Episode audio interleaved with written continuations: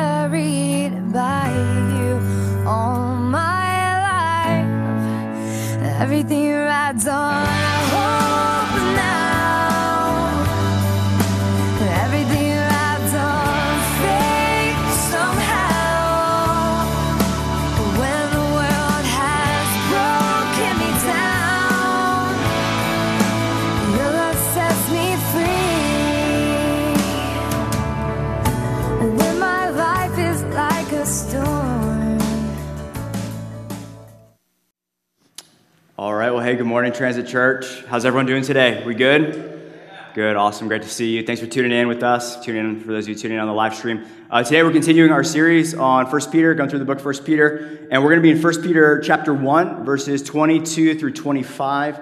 Uh, chapter 1, verses 22 through 25. We're going to start, we're going to read this text out loud together, and I'm going to pray, and we're going to dive on into this. So, words will be on the screen. Help me out reading this today. Let's honor God's word having purified your souls by your obedience to the truth for a sincere brotherly love, love one another earnestly from a pure heart, since you have been born again, not of perishable seed, but of imperishable, through the living and abiding word of God. For all flesh is like grass, and it's all its glory like the flower of grass.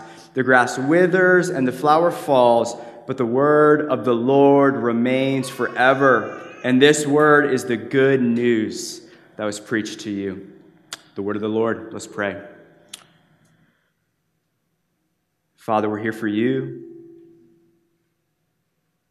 We're here to bring glory to your name and to say thank you for our new birth in you, Jesus. That there is a fountain that never runs dry of your mercy and your grace and your love towards us. So, Holy Spirit, I just invite you to come and illuminate our eyes and eyes of our heart, till up any hardened soil in our hearts to receive your word this morning, Lord Jesus. Would you be lifted high? Would you take all the glory this morning? And would you just, just amaze us? Where ways we, our hearts have grown dulled to the beautiful work you've done in our hearts through our new birth in you, Jesus. So may we leave here worshiping and rejoicing in our salvation, bringing all praise and glory to you, Jesus. And I pray that your name would be magnified and increased, and I would decrease up here. And we pray all of this in your mighty name, Jesus. Amen. All right, well, hey, if you've been with us for a while and if you were with us last week, last week we were in 1 Peter chapter 1, verses 13 through 21. And last week, what we saw is in that text, Peter gave kind of a, a long list of commands, imperatives. So some of those commands were he encouraged the, the early church that was scattered throughout Asia Minor, that was facing suffering. He said, Set your hope fully on the grace that is to be revealed to you. Uh, as the Lord your God is holy, you too are to be holy. Don't be conformed to your former passions. And what we've seen throughout First Peter so far, and what we will see throughout the rest of First Peter, is this theme of both the indicative and the imperative of the Christian life, meaning this that our conduct as Christians always is to flow from our identity in Christ Jesus, right? The indicative, this is who I am, this is all that I possess because of both of who God is and what he's done for me in Christ Jesus. And so that is the kind of the fountain, that is the motivation, that is the fuel for how then I am to live my life, the imperative of the Christian life. What we do as Christians is born out of who God is and what he's done for us in Christ Jesus. And so in our text today that we just read, our text today is kind of a continuation of that thought from the text we were looking at last week, but Peter kind of flips the order in our text where he first gives the command and then he gives the gospel motivation that fuels the obedience to that command. And, and what we just read, we saw that that command was, was this. He encourages the, the early church. He says, let's love each other earnestly, sincerely, fervently, passionately. And why should we do that? And then he talks about identity. And he says, why? Because we have been born again. He says, since you have been born again. And there's a lot there. But what he's saying there is this is that you've been born into eternal life with Christ Jesus, and your new identity only came about because of God's radical and unthinkable love for you. And as you have been the, the recipient of this eternal love, now you go and you love sincerely and you love earnestly as one dearly loved by God. So we have a lot of ground to cover. We're just going to dive in uh, this, this uh, passage of Scripture going verse by verse. So, verse 22, if you have your Bibles, I'm going to read this again in uh, verse 22. Here we go. Uh, having purified your souls by your obedience to the truth for a sincere brotherly love, love one another earnestly from a pure heart. The first thing that jumps out to me is that clause that's kind of easy to bypass where he says, having purified purified your souls. And what's so interesting there is the assumption underneath that clause is that the assumption is this is that for the follower of Jesus, there's going to be a continual need, church, for a spiritual cleansing and purification from kind of the moral toxins and the moral pollution of sin in our lives. The Apostle Paul puts it this way in 2 Corinthians 7 1. He says this He says, Since we have these promises, like these precious gospel promises, blood bought promises of Jesus Christ. Since we have these promises, beloved, now what do we do? Let us cleanse ourselves. Did you guys catch that? Let us cleanse ourselves from every defilement of body and spirit. Why? Bringing holiness to completion in the fear of God. We talked, we talked about holiness last week, being fully devoted to God. And if we were to reverse what the Apostle Paul is saying there in 2 Corinthians 7 1, if we were to ask the question, how do we bring holiness to completion? Well, part of that process is cleansing ourselves from kind of the toxins of sin. And what's, what amazes me today in 2020 is I don't know if you've encountered this with some of your friends, or maybe this is you. I'm not judging you for doing this, but kind of like the, the detox movement. You guys tracking with me? Like the cleansing movement? Where like there's this assumption, it's not an assumption, it's, it's science, but like that, that physical toxins are really bad for you, right? And so therefore there's things that you have to do to get rid of these toxins. And there's a lot of us, uh, some of my friends who are like, like they, they've waged war against the toxins, right? Like my, like my, my friends are like in a sauna like every day for five hours, like, like baking themselves like a Thanksgiving ham until their internal temperature is like 285 and every toxin's like, like gasping for air and all the water in their body has evaporated, you know? They're waging war, right? Every 40 days, they're doing a 40 day cleanse, a 40 day fast where all they're doing is drinking and eating celery juice, right? Talk about dedication, and, and celery by itself is disgusting, let alone grinding it up and drinking it. I mean, you must really, you must really be passionate about putting to death and cleansing yourselves, ridding yourselves of these physical toxins if you're drinking celery juice. That's dedication right there, in my humble opinion. Now, all I have to say, physical health is great. Keep abiding in that. Steward the body God has given you, right? Do that. Bake yourself in a sauna. Do whatever it takes, right? But um, what Scripture teaches us, and Jesus talks about this in Matthew 6, when he says, Eyes are the window of your soul. What you let in will increase or decrease the darkness. Like Sermon on the Mount, Matthew 6. I could, I could talk about that as well. But what Scripture teaches is that the same truth that applies physically applies spiritually. Garbage in, garbage out. If we physically eat junk food and allow toxins in our bodies, then we will have toxins in our body that we need to get rid of that will destroy us. And it's the same spiritually. And what amazes me in the church is some of the passion and the caution and the preparation that goes into our physical cleansing.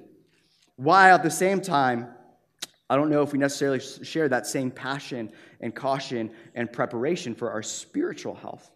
And so then you might be asking, okay, great, this, Nick, this is great. How do I cleanse myself from these spiritual toxins? What are they? What's the process? And Peter answers that question for us in verse 22. He says in verse 22, having purified your souls how do we purify ourselves? By, our, by your obedience to the truth.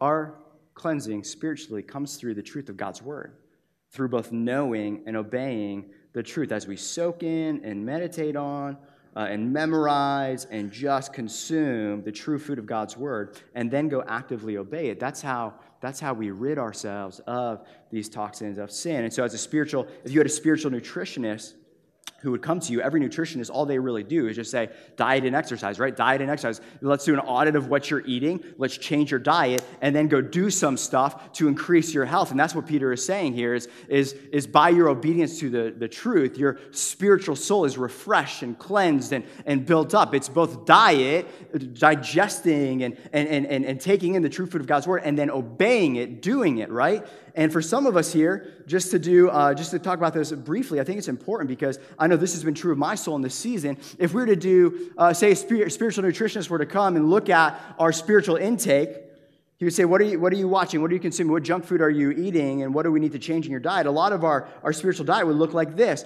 Well, hey, every day I wake up and I start watching the news and I read the news, and that, that theme continues about 30 minutes every hour for every day. Now, watch this. As we watch the news, nothing inherently bad about the news. We should be informed as believers. But as we obsess about the news, we got to be careful because the moral toxins of fear and anxiety and doubt creep in, right? And then we chase that junk food. We, we, we drink a Mountain Dew, and then we chase it down with a bag of Cheetos, meaning we go to social media, which I don't know, for those of you on social media, anyways, thank you for joining us. But we go to social media, and I don't know about you, but like, it's a royal rumble, right?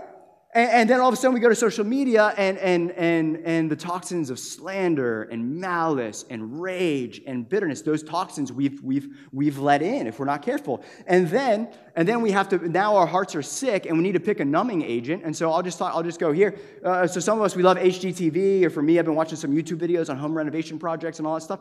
And so then, I got an amen over there for that one don't amen just yet. But uh, so you watch, it, so you watch it like HGTV, and then all of a sudden you got to be careful because then what what toxin creeps in is man greed, love of possessions, security, and, and, and trust in your possessions and not in the Lord. So next thing you know, I've only talked about like an hour and a half maybe of your day, and all of a sudden we've allowed certain things to creep into our minds and our hearts and our souls if we're not careful, and then the current diagnosis for some of us, and, and I experienced this a couple weeks ago, was, was we're just walking around just with, with, like mild despair, if not borderline depression. We have this blanket over us of anxiety and, and fear and doubt and, and, and, and all of that swirling around. And so here's my if that, if that describes your diet and that describes your current diag- diagnosis today, might I suggest a dietary change? Here's my homework assignment. I did this a couple weeks ago, not to brag about myself, but to say it was like shooting up a flare to God and saying, like, I'm tired of being spiritually sick. I need to change my diet. So this would be my challenge, my homework assignment for you. This is the Holy Spirit's convicting you of this, is take a seven-day fast from the junk food of news, social media, Netflix, whatever that is that you're allowing in that's causing moral pollution in your heart, right?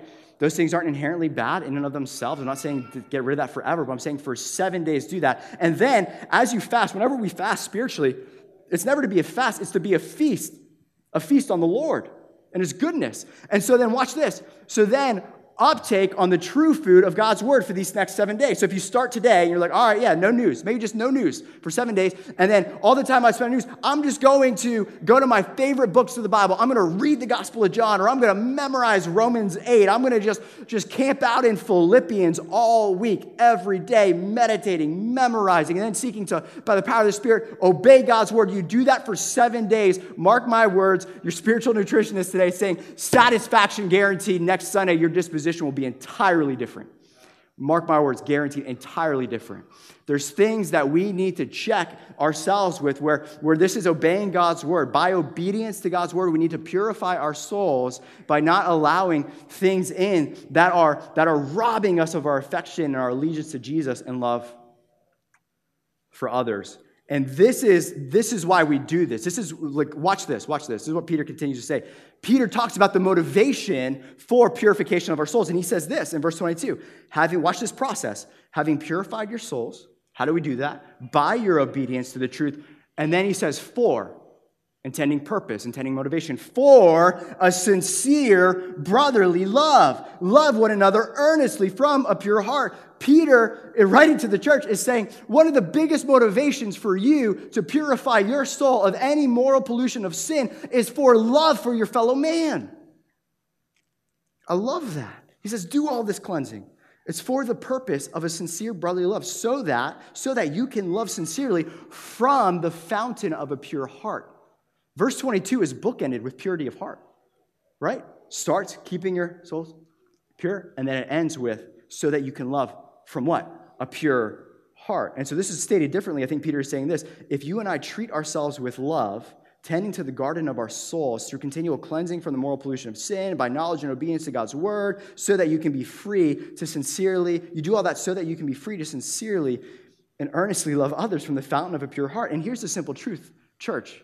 If you're kind of wrestling with, with this kind of equation that Peter is giving us, the simple truth of the matter is this.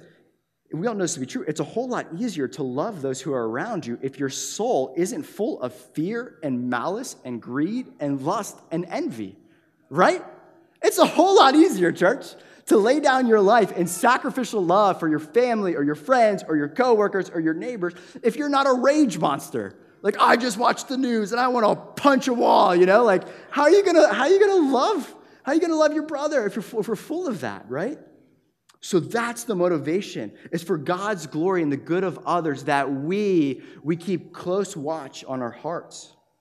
And, and what we learn here then, church, is this is that one of the best things, one of the best things you and I can do for out of love for others is passionately wage war against anything in our lives that is robbing us of our devotion in love for the Lord and that is crippling our ability to sincerely love our fellow man.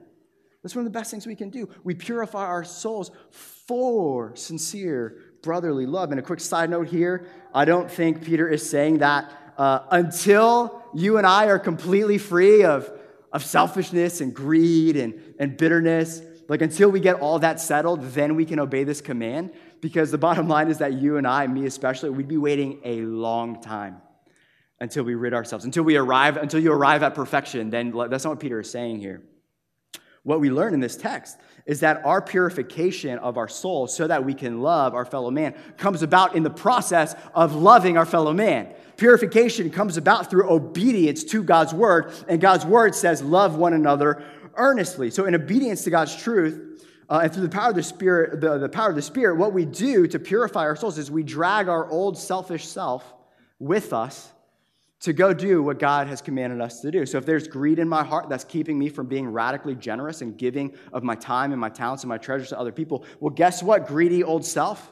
You're coming with me and we're writing that massive check together, right? You're coming with me, right? If I'm if I'm a rage monster and I got raw, you know, like, hey, guess what? You're coming with me, old self. And we got through the power of the Spirit, maybe with some help with some brothers and sisters in Christ, we, we got a long list of people that we need to forgive in our past, right? and we're to do that hard work. If I, if I, uh, if I have a ton of pride and, and I'm looking down on others, well, guess what, prideful self? We're to we're gonna get on our hands and knees and we're to do some foot washing together, right? And obedience, or figuratively uh, or maybe literally, right? It's through our obedience to the truth of God's word that our sanctification takes root. And as we do that, coincided, as we seek to obey God, we're, we're continually praying over the motivation of our heart. God, fill us with sincerity Fill us with compassion. Because, um, because that's what Peter's getting at here is love has to be sincere.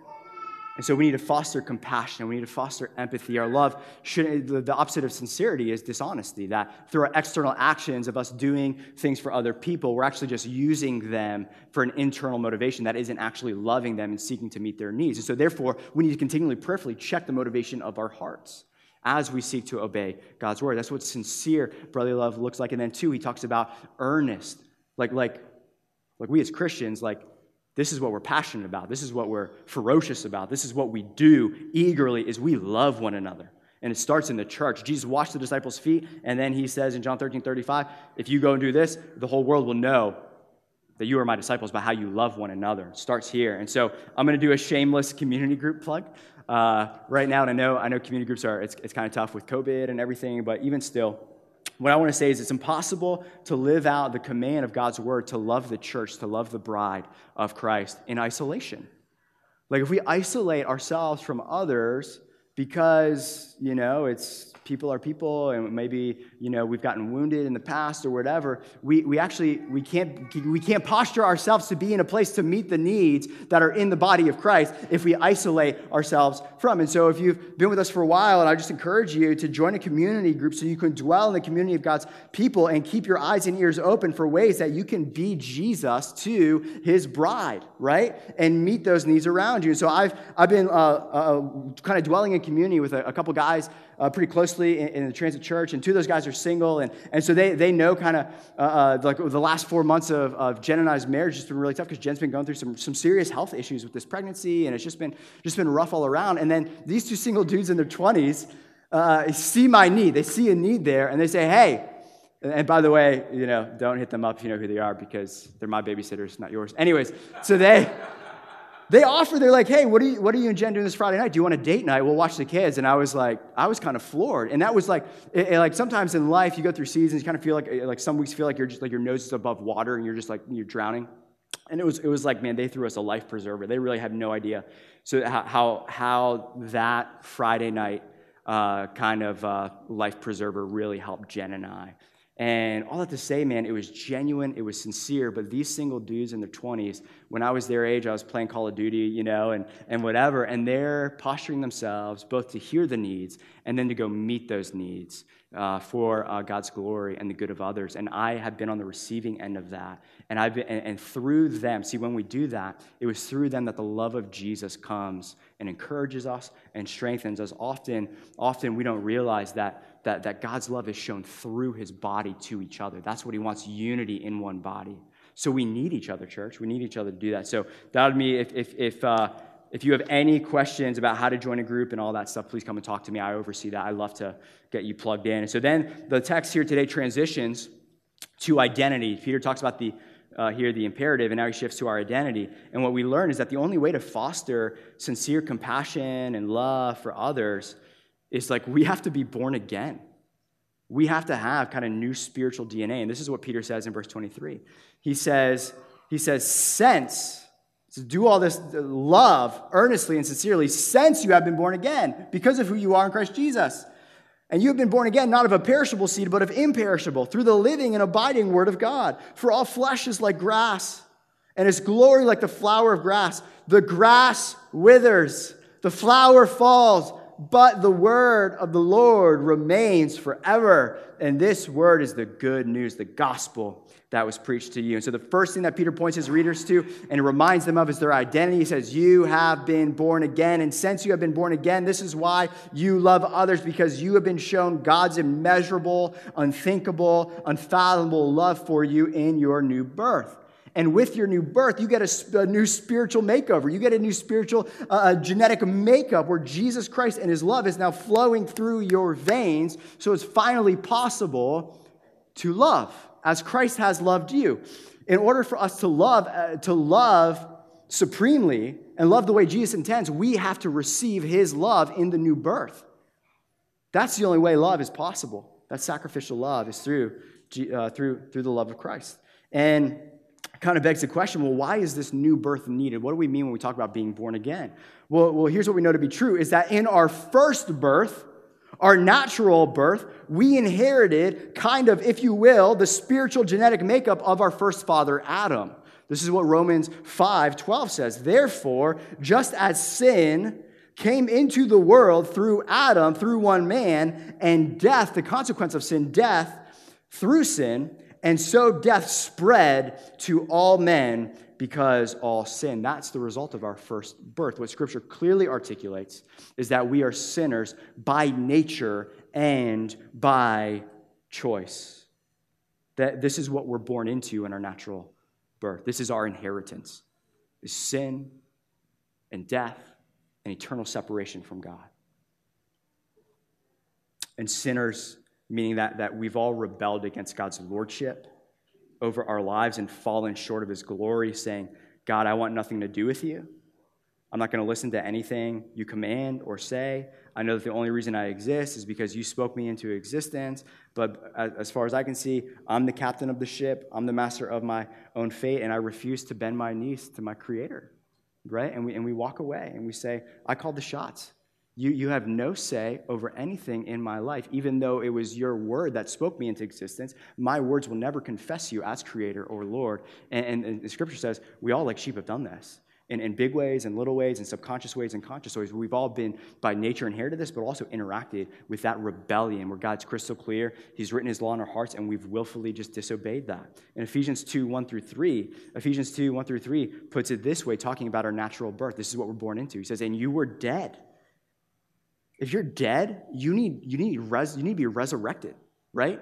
And, and, and Paul here in Ephesians 2 says, You were dead in the trespasses and sins in which you once walked, following the course of this world, following the prince of the power of the air, the spirit that is now in work in the sons of disobedience, among whom, watch this, among whom we all once lived in the passions of our flesh, carrying out the desires of, uh, of the body and mind. And watch this, we were by nature children of wrath like the rest of mankind. And so, if our fundamental state of being through our natural birth is death and, sin and trespasses, then our greatest need is to be born again, is to be made alive in Christ Jesus. And this is what we see in the rest of Ephesians 2. Thankfully, Ephesians 2 doesn't stop there. There's hope given to all of humanity. There's hope given to everybody watching this live stream today. If you have not tasted and seen the goodness of God in Christ Jesus' death and resurrection for you on the cross, this is the good news, the hope, the eternal hope of glory, the eternal life that Jesus bought to give us. Ephesians 2. But God, being rich in mercy, that's the God of the Bible, is a God who is rich, abundant. His grace is incalculable, His love is immeasurable. He's being rich in mercy because of the great love with which He has loved us. That's why we can love, is because He's a God of great love, and He has redeemed us because of His great love for us. Even when we were dead in our trespasses, He made us, what did He do, church? He made us alive together with Jesus. It is by grace you have been saved. And then, and then watch this, and raised up, raised us up with Him and seated us with him in the heavenly places in Christ Jesus, so that, watch this hope we have, Watch this hope we have in Jesus, so that in the coming ages he might show us the immeasurable riches of his grace and kindness towards us in Christ Jesus. For by grace you have been saved through faith. Just like your natural birth was not your own doing. No one, nobody Nobody here before they like they entered the scene of humanity was like, I really want to be born in this decade. You know, nobody willed their natural birth into existence. And what we learn crystal clear right here in God's word is our spiritual birth, our new birth in Christ, was God's sovereign grace to us. Watch this. For by grace you've been saved. This is not your own doing. It is a precious gift of God, a blood bought gift of God. It is not the result of works. Not a single one of us here can boast that we chose Jesus and look down on other people who haven't. But for the grace of God, this dead man would still be dead in his sins and trespasses. But in God's, God's precious grace to me, but God being rich in mercy, he breathed new life into me. And what we see here through all this in our new, new birth, we see the radical nature of our new birth in Christ Jesus, that it was all the work of Jesus. But, but watch this. I could preach a whole nother sermon on this. So, so just bear with me uh, on this real quick. This is what we get when we're born again, church. Do we understand this? We have to understand this, okay? This is what I believe Peter is reminding the church at who's facing suffering and persecution. He's saying, when you are born again, you get a new name, you get a new identity. You're no longer a sinner, you're a saint. You're the forgiven of God. You've been cleansed. You've been made alive. You're no longer dead. You have life in Christ Jesus. You've been given a new name, a new name, the beloved of God. You have a new father. You're no longer a child of wrath, but a child of grace, a son and daughter of the God of, of immeasurable love. You have a new family. We're no longer orphans, but we're adopted into the family of God. We have a new purpose, church. I mean, think about what we used to live for before Jesus grabbed a hold of our hearts a new purpose, a new, a new purpose, a new mission, a new, a, new, a new ethic in life. Instead of living for selfish trifles, we're laying down our lives for the glory of God and for the good of others. Jesus said we lose our lives, and in, in, in that, we give our life for his sake. We find abundant life. We've found abundant life in Christ Jesus. We get a new inheritance with the new birth, right? Our inheritance in our natural birth was sin and, and death. That was our inheritance, but now with the new birth, our inheritance, as we learn in Ephesians 2, is the immeasurable riches of God's grace and kindness in Christ Jesus towards us for all of eternity. And so, what we see here is that through the new birth, we are finally capable of loving God and loving each other because we've received the new spiritual DNA. We have, we have, we have the spiritual genetic makeup, right, uh, makeup of Christ flowing through our veins as the Spirit of Christ dwells in our hearts through faith. The Spirit of God lives inside every believer. And then Peter talks about how this new birth comes about, right? And he says, he says in, in, in the text in 1 Peter 22 through 25, he says, This is how the new birth came about. It came about because somebody in your life did some gospel gardening, is what he's talking about. I believe out of recap 23 through 25. He's saying this Your new birth came about through both the hearing and the receiving of the good news of Jesus Christ. You have been born again into eternal life in Christ Jesus, meaning this the imperishable seed of the gospel was thrown and cast by somebody onto the soil of your hearts, and by God's miraculous grace, that seed caught and has taken root. And now that eternal seed has begun to grow into a plant that is living and abiding and eternal. And this seed has birthed new life, and not just new life, but everlasting life, because it's, it's, it's an imperishable seed. And so, what we learn in 1 Peter 23 to 25 in our text is that the way we're born again, our salvation, the process of that comes about through both human communication and divine illumination. Human communication, divine illumination. Romans 10, 14 through 15, the Apostle Paul says it this way How then will they, talking about people who don't know Jesus, how can they call on him whom they have not believed? And watch this how are they to believe in him of whom they have never heard? People need to hear the gospel. People need to hear us open up our mouth and share Jesus with them. And how are they to hear without someone preaching? How are they to preach unless they are sent? As it is written, how beautiful are the feet of those who preach the good news. If we were to rephrase this and we were to ask, how can new birth come into a man's soul? I think what Paul is saying, saying here is how can new birth come into a man's soul if nobody is casting the imperishable seed of the gospel onto the soil of his heart. And so, what we learn here, church, is one of the most precious and loving things that we could ever do for somebody is tell them about Jesus.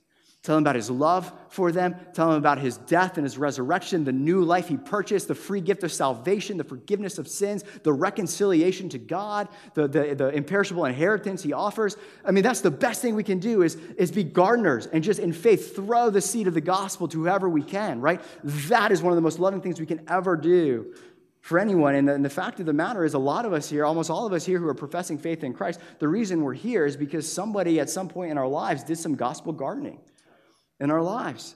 Maybe it was a parent, you know, who just repeatedly uh, threw in, in faith the seed of the gospel uh, towards us. Maybe you all didn't just have a garden. Maybe for some of your stories, it was like it was like farmers doing like crop dusting, like like over over decades. Like here's the seed of the gospel, and and then God radically you know saves you. For some of us, maybe it was a precious young life leader, right at a young life camp, where where God grabbed a hold of your heart, and that speaker in faith took it in faith, sacrificing his summer, probably away from his family, just to open up his mouth and tell these high schoolers who don't know Jesus about the love of Christ. And then destinies are changed forever. Casting that imperishable seed of the gospel, and it takes root, and eternity is born in the hearts of man. The eternal life, the precious eternal life that Jesus purchased. It's both human communication and divine illumination. And, and, and as we open our mouths, and for some of our stories is that gospel seed has been, has been sown. And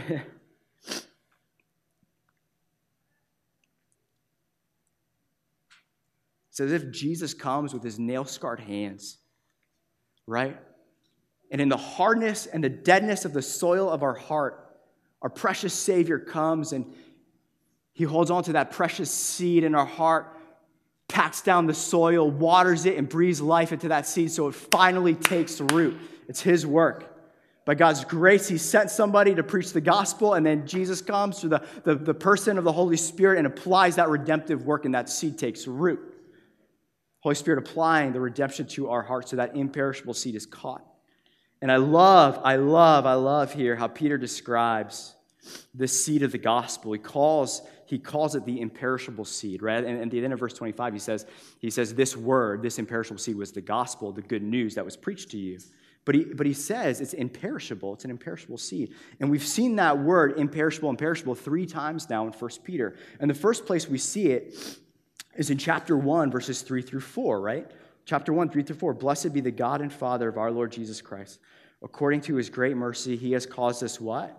He has caused us to be born again to a living hope through the resurrection of Jesus Christ from the dead. Watch this to an inheritance that is imperishable, undefiled, unfading, kept in heaven for you. So, what we see here, church, is like begets like, like begets like, meaning, watch this, if an imperishable, I hope this encourages and strengthens your soul today, church. Like, this is truth. This is the truth of the matter.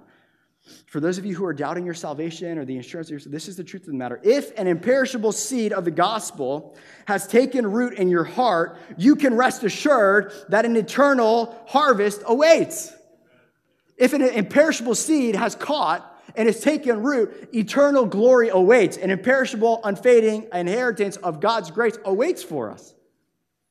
Because how in the world can, can an eternal seed sown in you die and not fulfill its intended purpose, that's impossible because eternal things never wither and die. It's the hope of Jesus, eternal life being birthed in us. And then, if that's not enough, last week in verses 18 through 19 of 1 Peter chapter 1, Peter talked about how our redemption, the ransom price that was paid to, to rescue us from our slavery to sin and captivity to the devil, that price was not, watch this, was not with perishable things such as gold or silver, but then he says, but with the precious blood of the Lamb, the precious blood of our eternal King. And so then, if we were to ask the question, how in the world could his precious blood, how in the world could his precious blood of imperishable value, watch this, how could his blood ever lose its value to eternally redeem us? Is this, is this, is this landing for you guys? The blood of the Lamb will never lose its infinite value, meaning this we are never going back to our former captivity. If that imperishable seed has taken root through the infinite value of the blood of Jesus, the check will never bounce for our debt of sin. The price has been paid with the blood of the Lamb. His blood is sufficient forever we weren't purchased with perishable things, but with the imperishable, precious blood of Christ. The, the, the, the, imperishable seed took root in our hearts. It's living and abiding and growing. And, and we can look to the blood of the Lamb and its infinite value to know that we will be, we, we're good, right? We're good. His blood is sufficient. And then Peter says this, talking about the, the just the eternal life that Jesus grants us. He says this He says, All flesh is like grass and all its glory like the flower of grass. The grass withers and the flower falls. Like, like church, this is the reality of all of our existence, right? Nobody has this thing figured out of, of suffering and, and, and, and death except for Jesus, right? Like this is this is our state. All of us wither, all of our glory will fade. This is what he's saying. Verse 25, but the word of the Lord remains forever. So what Peter is saying here, this this morning, church, is this is that even though your flesh will fail and your glory fade, watch this the eternal work that God has sown in your hearts, rest assured, He will bring it to full completion. An imperishable seed can only bring about everlasting glory.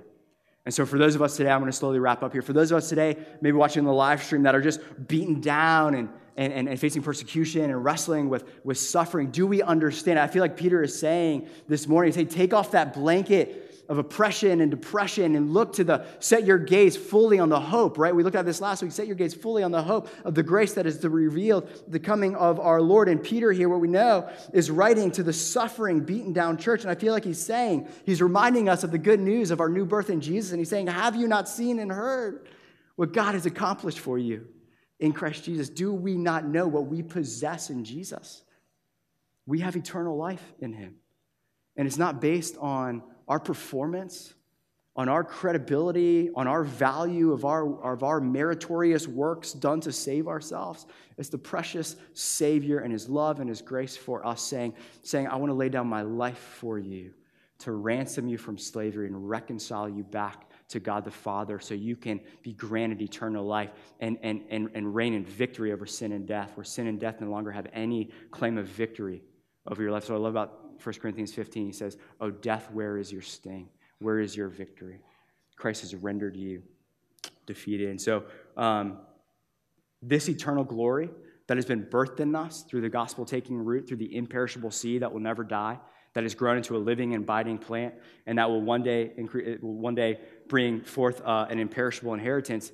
Isaiah 25 gives us this picture of what is to come. And so I'm going to conclude with this But church, this isn't this isn't just a Bible verse. This is a day that is coming in our lives for those who have, have responded to the call of Jesus to new birth in him. And so I'll read through this and then we'll, we'll close in prayer. Isaiah 25, 6 through 9. On this mountain, the Lord of hosts will make for all peoples a feast of rich food, a feast of well aged wine, of rich food full of marrow and aged wine, well refined. A feast awaits us, church. A feast awaits us. And watch this, verse 7 And he will swallow up on this mountain the covering that is cast over all peoples, the veil that is spread over all nations. Verse 8, this, I hope this comforts your soul. He will swallow up death forever, and the Lord God will wipe away tears from all faces, and the reproach of his people he will take away from all the earth. For the Lord has spoken, and it will be said on that day, watch this. It will be said that our waiting for him was worth it. Watch this. Behold, this is our God. We have waited for him that he might save us. And this is the Lord, we have waited for him. And let us be glad. Let us be glad and rejoice in his salvation. Let us be glad and rejoice in his salvation. So, church, in our waiting until that day comes, and it will come when the perishable puts on the imperishable, when the mortal is clothed in immortality, until that day comes, let us look to Jesus and let us rejoice and be glad in our Savior and the new birth, the new eternal life that he died to give us. And so let's, uh, let's close in prayer. I'll invite the band up, and I'll just give you, give you guys a time to respond. Uh, just give your hearts to the Lord, the soil of your hearts to the Lord. And, and maybe for some of you who are watching this, or maybe for some of you who are in this room, and, and uh, you've never responded in faith to the call of Jesus Christ. The call of Jesus Christ is simple come and follow me. And the greatest opportunity ever extended to a human being is that opportunity right there to be a follower of Jesus, to be, to be made alive and set free from sin and death in Christ Jesus and reconciled to God the Father. And so, if that's you, if you've never given your life to Jesus, would you call upon him now? Romans 10 teaches us that everyone who calls on the name of the Lord is saved. We confess with our mouths that Jesus is Lord and, and trust in our hearts that He died and rose again for us and for our sins, that we have this free gift. That's us receiving, opening up our hands, posturing our hearts, and receiving that gift, that precious gift where He comes and radically transforms your life forever. There's no greater opportunity that, you, that, that could ever be offered to you this morning if you've never said yes to Jesus. Give him your yes, your full surrender. Give him the blank check of your life. Lay down, maybe get on your hands and knees this morning as the band plays and we sing this one last song about Jesus Christ being our foundation, our true hope. Just give him your everything. Give him your all. Say, Yes, Jesus, I choose you. I receive your forgiveness. I, I receive your death and your resurrection on my behalf. And I declare that you are Lord of my life and I'm stepping off the throne. Answer yes to the call. Respond in faith to the call of God. This is God through me, I believe, calling you today to repentance, to new life in Him. And so let's go to Him in prayer. I'll go silent here for a little bit and give you guys the opportunity to go to, to, go to your precious Savior in prayer.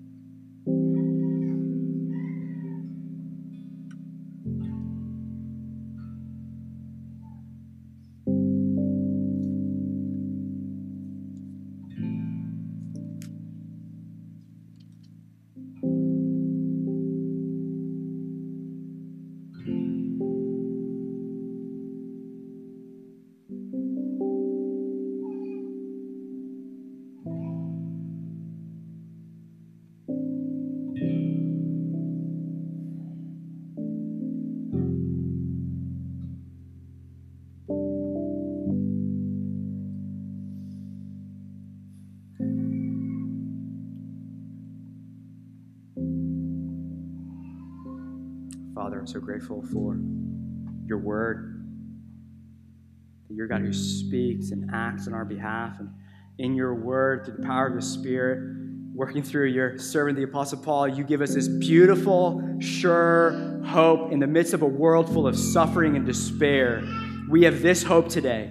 When the perishable puts on the imperishable and the mortal puts on immortality, then shall come to pass the saying that is written Death is swallowed up in victory.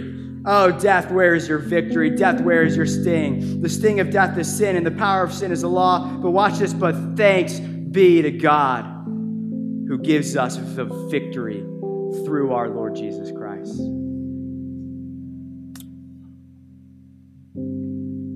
Father, thank you.